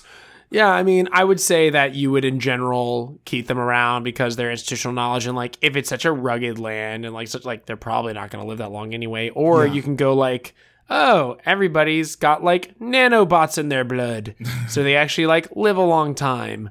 You know, I don't know. Like, that's that's kind of very open-ended as well. I... My inclination would be it's probably a harsh world and you do what you can, but like just people aren't going to live to be one hundred. You yeah. know what I mean? Uh, yeah, I'm, I'm I'm thinking that too. Like there, like for lack of better terms, there's like a short turnaround time for it. So like you were saying, we don't have people who are like, we have the person who's like eighty or eighty-four, like the elder who's kind of just like, I tell you the knowledge, but like we, we have, and I, and I feel like even... As because short turnaround time, like even the older you get, you still are fit enough to work. But yeah, I, I, I think I think it is like a shorter turnaround time for life. Yeah, I feel really cruel calling it a turnaround time. I mean, just being clinical, baby. Yeah, we writing, we setting lore. You got to be clinical. Yeah. uh, so, but but I, I do think that because of the knowledge base, because of whatever skill base, that the w- when an elder or someone who is older passes, that it is like something that is very respected and something that is like like maybe there's like a ceremony for the death or like sure like, it, it's it's like a very somber, respectful moment because this is also someone because we're smaller like. I'm thinking from like twenty to fifty to one hundred. It's a smaller community. So this is someone that you've known for a while. So when they die, this is like something that affects everybody. And there is like a ceremony or maybe even like a marking left, like where they died. We leave like this grave site up or something like that. Yeah. Just, it's just like super significant. And like, it's kind of like almost like the passing of an era. Yeah. Yeah, yeah, I, I I like that. That that, that kind of leads to again more more campaign fodder where it's like we have like an elder who like passes away, and this is like something where it's like now we have to respect them in some way. And I, I I'm loving this honestly. This world is this is great. This is a great good roll on this one. um, history. So, what is the history of Fantasy World? Um, I guess we can kind of wrap this all into one. It's like, what is the history? What created the current circumstance of the story? And like, what is the catalyst for change can like be one topic of conversation. Sure. I mean, I would say, try and decide if you want like a Mad Max kind of thing, or if you want like ancient horror or like. Because like it's always so tempting to be like, okay, you have to unite everybody, build the team, build the the alliances, and and face the big baddie, Lord of the Rings style. Yeah, yeah, yeah. But like, but But like one thing I've been experimenting with in my D and D campaign is that like the failure is the big battle. Like mm. they keep having visions. None of them are like, don't worry, these these guys don't listen to podcasts at all. They're terrible people. um, no, but they uh the the like the the whole thing is they keep having visions of like these epic battle scenes where they're dying these heroic deaths. And I'm trying to hammer into them is that every time they do that, because they keep reliving this, they keep re they keep basically redoing this thing. It's all convoluted story, blah blah blah blah. But they've lived and died many many times, and every time they go the route of the big epic battle, they always die. Yeah. And so the whole idea is like you have to build alliances and build the relationships, but the ultimate goal is not war. And so I feel like maybe part of the fun of the story would be like, okay, they need to bring everyone together for the explicit purpose of stopping somebody, or like maybe not being pushed by somebody, right? Mm-hmm. It's like, yeah. it's kind of like almost like a big game of Red Rover. You know what I mean? Yeah. Or you're just stopping them and you're stopping the violent action. I don't know. I, I, I like, it's just so tend to be like, yeah, all these nomads get together and face the big baddie, but I like want to like do something a little different. And I, I, I like the idea that like it's more case to case basis, where like rather than there being one singular baddie, it being like um j- just depending on the areas that you travel, depending on that, that there are specific things that happen. Like I said, like maybe like there's a group of maybe there's a group of nomadic um people who are the villains and they're out attacking people, or maybe it's like um there's someone found this ancient technology type thing and now that's kind of running amok. But but I do like kind of that, but with the basis of what you're saying with um a like like this is something that helps start uniting people, but also that's not a permanent uniting, I guess, is kind right. of where I'm lying. So like Fallout three, right? Ultimately the goal is clean water, right? Yeah. Like like get this thing up and running, and they have the ultimate battle to get there, but that was ultimately the goal, was like we need clean water. Okay. And so I think like coming at from that angle, like um I don't know. I'm I'm okay. I got two ideas. One, because fire so- away. So we said kind of up top that like this was a mix of like they used their technology, sucked the land dry, and society failed, slash there was like maybe a reason of driving people out, like a disease or something um, that drove people out. So Fallout was clean water, but maybe there's like a like maybe some of the technology, of course, in futuristic society, they had to have some sort of like robot servant. So maybe there's like a corruption with the robot servant. So like when people go exploring certain areas, they get attacked. Or maybe there is um like a like concentrations of whatever disease or whatever corrupted magic. So it is like people have to get together to find a way to stop the corrupted magic, or like find ways to purify the areas they've gone into. Maybe there's like a like campaign to help make um a certain ruin safer, or a certain like area safer, or th- there, there's something out there that like needs to that that that may not be a permanent fix, but it will fix it for that group, that society at that time. Sure. Ah. Sorry, I feel like I'm like bulldozing some no, of this. No, no, no, no, no, no, no. I get it. I get it. it. It's like much more localized problems. And so like the catalyst can just be almost regional, right? So it's like yeah. one area is a warlord, so everyone gets their combat fix. Another region is, um, you know, some disease going around. Another region is um, people are going missing, right? And it's rogue tech. I mean, yeah, there's a lot of ways to to, to go after it. Yeah. I, it's funny that you bring up like this whole like de- earlier you mentioned like the dependence on tech, yeah, and like that's a huge thing in Crying Suns that game I was telling you about, is that like the whole apocalypse essentially, like the thing that destroyed the empire was they were all like this is super super super super future intergalactic thing, and they um the robots that they basically depended on to do everything just spontaneously all shut down, and so the whole thing is about like we don't know how to do anything anymore. And your whole goal is to like turn them back on. And so it's like, if we just turn these back on, everything's going to be okay. Yeah. And like, it's just, it's, it's but the whole time, you're like, the whole game's almost like questioning that decision. It's very yeah, interesting. Yeah. That's, that's and so I think that like what you're bringing up about like these localized problems, like, yeah, it's that people go like, well, if we just do this thing, or like, well, we found this, and if we use it, we can make all our enemies go away.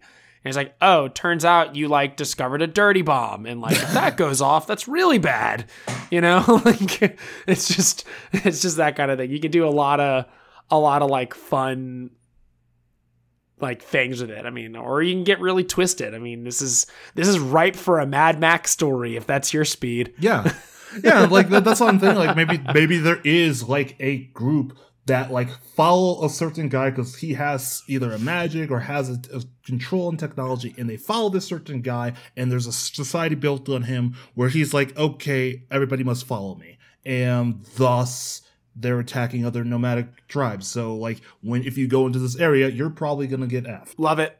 Yeah, I I I, I, I like the idea of like leaving it up to like you like the catalyst of change was whatever was the magic affecting the world and magic and technology affecting the world in some way. And because of that, all these different issues arose. And I, I, I like the idea that, um, I actually didn't have a thought for that. As long as like, you start saying something, it's like, oh, there is nothing at the end of that sentence. Sometimes I start talking and I don't know where it's going to go. Dude, as someone with A D H D, that was one of the most relatable moments I've ever experienced with you. So I, I, will, I will say that that happens from time to time where I, I have the thing. I realized I said the important part and then there was nothing else left. And I'm just like, okay, I just set up something that has no payoff. Love it. Love it. Um... Laws and government. I guess, what are relevant laws in your universe that the characters must obey? Political, again, like some of these kind of all go together. Like, let's let's just in, discuss laws in government. What what's like the laws? Is there political environment? Is it? I feel like there's um, no larger entity. Yeah, I feel like it's yeah, gotta all what, be what's going communal. On with the law? I feel like it's gotta be communal. And that's part of the fun is like every community you encounter is so wildly different in the same way. If you're doing a sci-fi adventure, every planet's different. If you're doing a D and D thing, every country is different. Every nation's different, right? Like I feel like in this case, it'd be, you know, every tribe and group is different. You know, some group might solve their disputes by trial by combat. Some group might do it by gambling. Some group might do it by, you know, surviving the night. You know, it is, it's a... You can you can really take that any direction. That's a very like broad, I think, another good storytelling tool. You just keep that kind of general. Every group has their own rules. I think every group has their own rule, but I guess because of the way resources may or not more or less work, I think that like there's kind of like the unspoken rule of like, hey, yeah, we don't attack each other, maybe. Maybe that most people follow. That, yeah that mo- not everybody and like that that's like gonna be the thing that surprised like like it's kind of like the things where it's just like I, I I feel like even if we didn't have a law, like most people wouldn't go out of the way to attack or steal or hurt other people, but of course there will be that group of people that's just like, yeah, no, I'm fine with that. Yeah, like, well, you guys are you guys are suckers. It's like, oh yeah, you're you're nice and you're gonna offer food. Okay, well, when you go to sleep, we're gonna take it all from you. Love it. Okay, um, you love to see it. You, you love to see it. Um, okay, magic. We're we're we're, we're almost done. We're, we we kind of touched on that. I feel like the magic we can almost ditch it at this point. I feel like yeah. we haven't really incorporated it. Um, I don't know. What what do you think? I'm kind of feeling like the magic is optional at this point. Yeah, I, I feel like it's optional, but I, I feel like the magic it, it's like a very light thing. Like it's not like sure. someone's going to like call down lightning or use like dimension door or something on someone, but it's hmm. more or less I, I feel like it's actually going to be more of a, like a healing property if anything. Mm-hmm. Where where it, it like magic could be like someone who could either like heal someone or like dispel whatever disease, but like it's not like it's not necessarily like a huge battle mechanism. They're not shooting fireballs. Yeah, yeah. We're we're not we, we are not, not like fireballs. Causing earthquakes, like thunderclapping people. We're not doing any of that shit. Love it. Um, Love it. I feel like daily life we kind of wrapped up with everything where it's like we we wherever we go, that's like the daily life, and we have the different groups or classes within the society that do their daily activities. Junker's gonna junk, um, ranger's gonna range, chefs are gonna cook. Always back to the chef, because the shit, like, people don't realize how important it is to no, have the one right, guy who man. Cooks. Someone's got to make that stew. I just like I always feel bad because there's like, oh yeah, there's this character who can't do anything. Yeah, but can he like add salt to something and make it taste good? um, all right, I think we can skip down to religion. I like it. What is the name of the prevailing religion? Um, Satanism. Next. Done.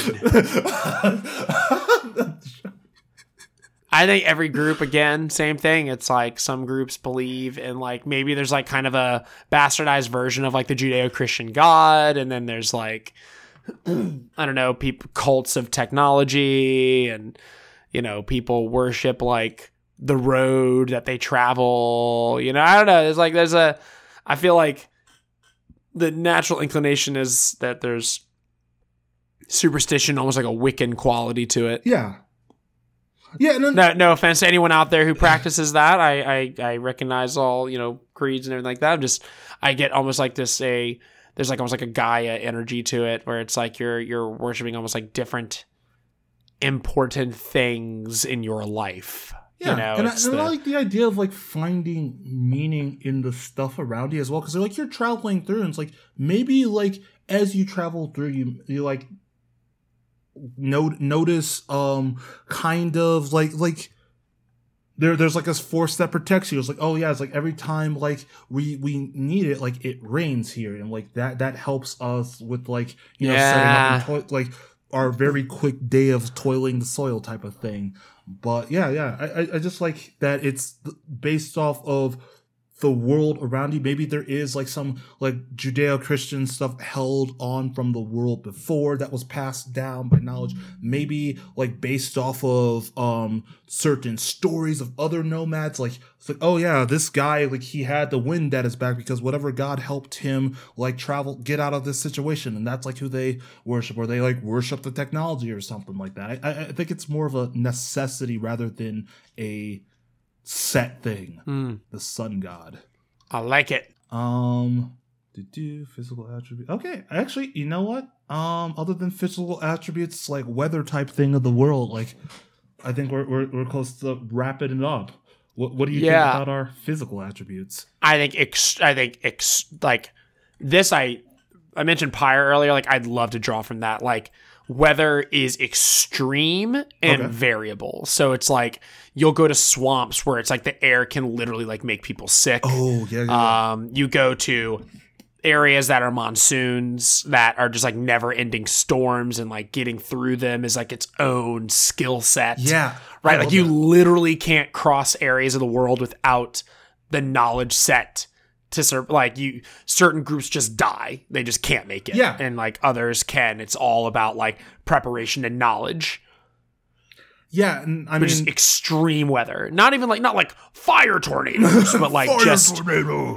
Right. You know, but like this is, this area has, is a desert that, you know, to, it's the fastest way across, and there is a way through this desert, but you got to know the right route and not get lost, and you know, be able to roll through sand, and you know, it's like that kind of thing. It's a, it's a, it's a skill set, you know. Yeah, yeah, I, I, I like that, and that also, like, because that that both gives a way of why people get move like keep moving, because you need to find an area that you can exist in, and also kind of opens up another like class set where there is someone who is good at tra- like I guess it goes into rangers, but go- who is good at traveling certain terrains, or under mm-hmm. like certain groups understand certain areas better. Yeah, definitely. I think like that's yes, and that's also where like the wisdom and knowledge passing down. Like if your group's of nomads and they're moving around the world, then like they'll probably prefer an area, but they might like some groups might have more divert, like they travel wider and other groups don't. Like this group only stays in the desert, but then like they're forced out of it, you know? And then it's like this group, you know, they just make the rounds. They know they can, they've got a tank of a caravan and they can just get through any environment, you know? Like the traders are like the most, ver- you know, that's where you can start creating like a merchant class and like you can start kind of get playful. Yeah, I like that a lot. Yeah, no, no, that that's a that's a great like end cap on that, where we just have like a where where the weather itself is part of the yeah, system. Yeah, because like that's one thing that's always annoying in D and D is like it's always like it's always sunny in D and D. There you go. um, it's like it's a sunny D. Ah, there we go. But like you straight up though, it's like you, the diversity is like the species, maybe the cities. And like, if you're lucky, someone can like really elaborate on city, and that's hard. Anyone who gives you a really fleshed out city is like, that's hard. Yeah. And so I think like you add more elements is another way to go about it. So it's like, okay, who's here? Orcs and elves. Where are we? The swamp. What's happening? Poison clouds. Right? Yeah. Like, like, okay, you put those three things together and you've got like, you've got just a ripe story. And I mean, I think of like, um, did you ever listen to The Adventure Zone? Yes, I did. Yes. See, I the Stolen one. Century. Yes. The, the Poison Mushroom Planet. Yeah. Yep. Right? Like that was so cool. Like what a, like, aw- I mean, literally it was just a world where like people barely survive in small groups. And it's funny, I didn't think of this earlier in this episode. They live in small groups, and like they go around with flamethrowers, destroying these mushrooms that kill everybody, and they're just basically fighting against time. Yeah. And yeah. like, it's just, and it's like, that was one of the most vivid, it was so simple, and it wasn't very long, but it was very powerful. And and the, the way the characters all interacted with that were so unique. I mean, Taco was out like... Um, he I forgot what Taco was doing, but I know that Merle was like building the church for like people to give them hope, and like they just aren't used to having any sort of permanence. And meanwhile, um, uh, uh Magnus, like yeah. spoilers, you know, for anyone who wants to, you know, this has been out for several years now. Sorry. So, but Magnus, you know, is out there with the teams burning down the mushroom fields and like trying to like help out. I mean, it's, it really allowed their characters to be their characters. It's fascinating. Yeah. Like what, like they really stretched their legs there. The yeah. G M just kind of gave them a, that was a definition of here's the sandbox. And they drove that story. They decided what that world was on their own in some ways. Yeah. No, it's I, very cool. I liked that. Yeah. No, it was. It's definitely a good bit of storytelling, because like I didn't really even think about that until you mentioned it's like you really don't get too much with the actual weather or without the actual environment of D and D, whereas like I can think of most of the times I've played and it's been like pretty much it's just summer. You're in a cold mountain. Yeah. You're in a field. Yeah. You're in a forest. You're, you're in a sunny field. You're in a dark forest. You're in a cold mountain. You're in a swamp. Like yeah, it's not, you never really get too creative with the like the weather building. Which is, and I think that's like a really, that could be a really well utilized element. Yeah, yeah, and, and, and I like the idea of even if it's like a plain like area where it's like storms can roll through. So like maybe your party is traveling through, a, like just a field, but um, uh oh, here comes some dark clouds. What do you do next? Yeah, and like somebody who has the knowledge is like, we're about to have like lightning bursts. We need to like go hide in a cave. Yeah, it's like I you know, know it's like I know that type of cloud. I know what's coming. We have to go to this, or we are gonna get it's like even if we're on the ground, we're gonna get struck by fucking lightning. Yeah, no. Lightning, lightning takes no prisoners, baby. Yeah, yeah, yeah. Don't pull a golf club out during a thunderstorm. But yeah, no. And then you got the people who worship the lightning, and then they yeah. just see an opportunity. or, or someone, because like they've always ended up like making it through these storms. Maybe someone who worships the god or whatever of the storms or of the weather. Like, like there's different groups like that. I, I, Me gusta. I, I like. I really look. What I'm saying is, I want to do this world campaign because this is great. I I know it's like it's it's kind of like dishy to pat yourself on the back, but this is like a great setup. I enjoyed building this. This was fun. This, this is I, fun. I, this is, and thank you, man. Like, yes, of course. This is such a fun experience. I love listening to y'all's show. Thank I you. always am just like listening to y'all. I'm like, ooh, that's really good. Or I'm like, no, that's fucking stupid. You should do this. No! And then now that I'm like in the driver's seat, I'm just like, oh my God, it's so much pressure. Yeah. Like, like you're just coming up with so many ideas so fast. I, I like this because it's a quick fire. Like, because like usually I have a week to think of something, but I like to just know what is the first thing that we thought of when it was Nomads, and we both were like, okay, post-apocalyptic. It's like, okay, but how can we find a way to make that interesting? And I, and I, and I, I like the quick fire because I, I feel like it's another way of like filtering out interesting ideas, because we can just throw stuff out and there's stuff that we like, stuff that we don't like, and then we filter that into something that works. And, and I enjoy it. It's good. Well, your worksheet's like a really fun tool. It's yeah. like no different than giving the characters, like for D and D, giving somebody like a questionnaire, right, to, to about their character. I think every, I really do think a worksheet like this is something that everyone, every G M should use. Like you need to be able to answer these questions, or at least like know what you're going to hand wave away. Yeah. It's like, I think that's a very powerful tool. This like, this is more fleshed out than the world I've been doing for D and D in my campaign. And I've been working on that for a year. Like it's just, it forces you to get really granular, and I really like that. Yeah, it it's fun, and I'm I'm glad I had you on the show. Like I've been I'm wanting you on for a while, but especially this last like COVID and this last stuff is just like oh, trying not to like go insane. But I'm glad I got you on finally. Also, like this I said, so fun. you uh, mentioned two of my favorite properties, so you're welcome back, whatever the heck you want. But yeah, no, this this was great. Um, yeah, I'm. I'm glad. I I'm really glad that we did this today. This, we we made something pretty fun. Um, Thank you, Jordan. I appreciate you having me on. So yeah, we're we're gonna close out. But Greg, what what would you like to plug? And I, Ooh. I know there's some big stuff too.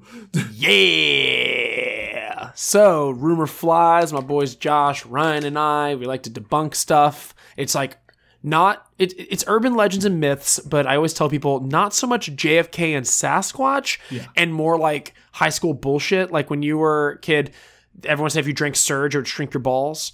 Um, that's so that's actually one of our episodes. We talk about that. Um, but we we uncover all kinds of urban myths and legends, and it's all stuff that people like repeat to each other at bars. You know, it's very fun. I guess one like I mean, one that like I can like. call out as being one that was very interesting to me was the pirate myths episode, because there was like when you guys talked about the way that pirates spoke or like they speak in mm. media, that was something that never crossed my mind. It's like, of course, why would they speak with a specific pirate accent? And that that was, right they're they're an international cabal, you know. It doesn't make it, it just doesn't they came from all over the world. Yeah, I, I, I just, that was one that blew my mind. It's like, oh yeah, how could I have never thought about, like, why would there be a specific pirate accent? Yeah. I mean, admittedly, I hadn't either until we did that. Yeah. so, um, so yeah, yeah, you guys have more to look forward to with that show. Like, I've listened yep. to every single episode, except for, I haven't oh. not yet listened to the new one. But yeah. It's okay. It's, it's, a, it's a great, great, great series. Yeah, and um, check out um, we are the Educated Mess Network, Woo! a podcast network that the our first colleagues and compatriots in it are Jordan and Leah of the Side Characters, Aww. another awesome show I'm sure you plug, but um, they are they joined us in this interesting experiment. We just launched the network two days before this episode was recorded. Um, it is officially out there, nice. educated mess network dot com. If you want to check out Rumor Flies, you can find us there or rumor flies podcast dot com. Yep. We also launched a true crime show that is less centered on the more graphic side, less about like physical and sexual assault and more like white collar crime and arson and art fraud. And our first episode is about the Great Train Robbery in the U K in nineteen sixty-three oh. to kind of give you an idea. So that's uh, a new show we're doing. So yeah, check out Educated Mess Network, check out Rumor Flies, Everything But Murder, which are true crime show. I don't think I said the name. It's called Everything But Murder. And of course, again, the Side Characters, because Jordan and Leah are wonderful. Oh, thank you. Also, just really and check out your boys at World Shop. World Shop. um, really quick, the Everything But Murder is like a great idea because like I, I listen to a lot of like true crime, like the murder podcast, but there is always that part of me that does feel bad because you're listening and enjoying hearing something where someone like the whole point of the show is someone got brutally murdered. But I, I like to. Well, that was our whole of, discussion. Is that like we don't want to knock people, yeah. like, but I mean, it feels a little voyeuristic yeah. sometimes, yeah. and so it kind of like we just it didn't sit right with us, and and we're not we're not calling out other shows. You know, we we I'm come from a documentary background. I really respect the idea of you know doing investigative journalism about uncovering these stories, but we just were like, okay, we like true crime, but we don't like that side of it personally, and so this angle on true crime felt much more natural to us. It's more, and here's the thing, there's no such thing as a victimless crime, right? Like yeah. these stories are going to probably have people who die, people who are traumatized, like people who are hurt, right? We're not sitting here saying, well, we're only covering crimes where no one gets hurt. That would not be accurate, but it it, it feels a little different. And I could go on and on, but I think you kind of yeah. get my point and, there. And, like, and I like that idea because it's open to people who like the documentary side, like the like learn the edutainment side of podcasts, but like either don't want to listen to the murder side and, or like, you know, don't find that interesting. And it's a good to, because I feel like a lot of these murders, because I've listened to podcasts that have both covered the same murder before. And it's like, yeah, but like you don't really hear the other side of it with the everything but. So, so yeah, everybody check out Educated Mess, check out Everything But Murder. And my plug, of course, check out the Side Characters podcast where we talk about cultural diversity in nerd culture. I love y'all's show. I really do. I love World Shop. I cannot say that I've listened to every single episode, but I've listened to dozens. Well, thank you. And I really enjoy this show. I love the exercise. I get so many good ideas from it. And I love the side characters because y'all are just so goddamn blunt. Like, there's no tiptoeing around it in a way that like, and maybe it's because like I'm trying to be a woke white dude or whatever. I don't even know, right? Like there's all kinds of hangups I have, but like when I try to talk about sensitive issues, I'm like very cautious and trying to like not speak on something I can't, but also try to help people feel represented, right? It's kind of like a very, it's it's a tough exercise. And like you two are just kind of like, here's my experience, here's the problem. And like, even if there's a take I disagree with, you're just like, this is what I think. Like this, this is the problem. Here's how it can be fixed. And I think there's something powerful about like being direct and also saying like, the only answer is to stop doing it. Like there isn't a conversation really, right? You yeah. know, you're kind of like, and, and I'm not even making us like closed minded. It's like, you're just kind of like representation matters. So represent people, the end. Like that's like, that's it. Like do it, just do it. Just stop not doing it. yeah. I, I guess that's the two sides because we do a lot of deep dives, but there's times when it is just like, yeah, this is something that happens a lot in media that just makes me mad. And it's like... And the, I can like, hear it in your voice. Y'all tell these stories. I'm interrupting you. I'm being oh, an no, asshole. But I'm like, I remember like... But you're like straight up though, y'all too. And you'll be like, you'll say like, I read this thing and it made me feel like shit. Yeah. And I'm like, that's not cool. Like, like when I read a comic book, I feel awesome. Like, why can't you? yeah, and, and it, it's like the, the balance of deep diving slash um like complaining, but like I, I like doing the show because it, even I get like an eye opener, and there have been things where I've um either liked and was like, oh yeah, it was fine. Representation wasn't the greatest, but it was fine. And then we like do a deep dive on it. It's like, oh yeah, no, that was actually more way more problematic than I thought it was. And it, it's it's good to um. be critical of the things you like, but also understand that, yeah, there's going to be issues with literally everything out there, but it's the drive of talking about it first and then finding a way to make it better. And th- th- there's like that side of it where it is a, lo- a lot of times it does kind of dwindle down to it's like, yeah, support indie artists because the media machine kind of sucks. It's, um, it's marketing. It's like higher ups believe that, and now I'm just doing side characters, but higher-ups believe that certain things sell to certain people. Why don't we start supporting the people who don't care about marketing and want to create their ideas?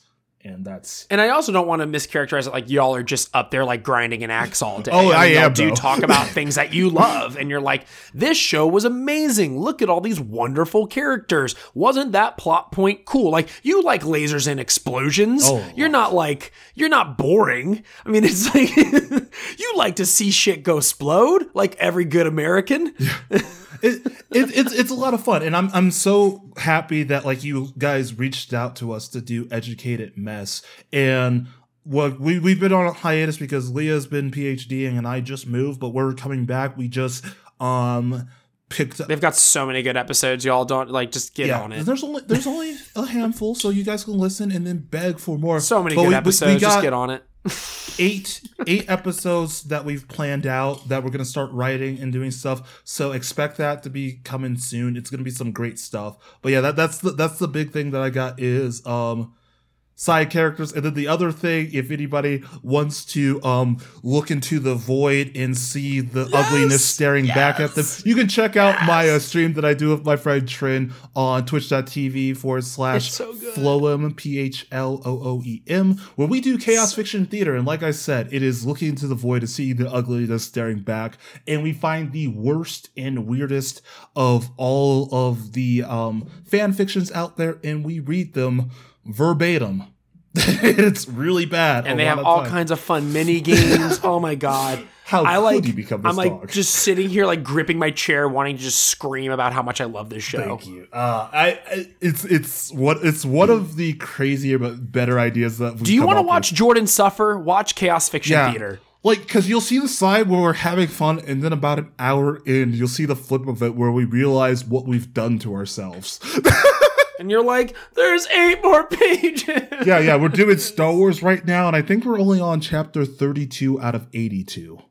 So that's that's just to put put it in perspective for anybody wanting to check out the show. But yeah, yeah, please check out Educated Mess and check out um, Rumor Flies and just like follow everything Greg does because he puts his heart and soul into it. And I do want to say that. Like, I appreciate Aww, how hard thanks, you work bro. at your stuff. And yeah, so that's that's all I got. You got anything else?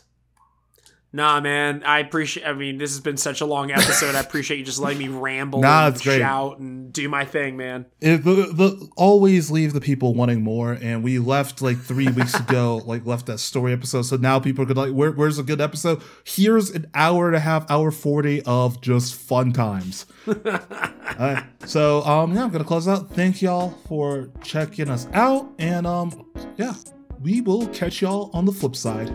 Bye. Bye.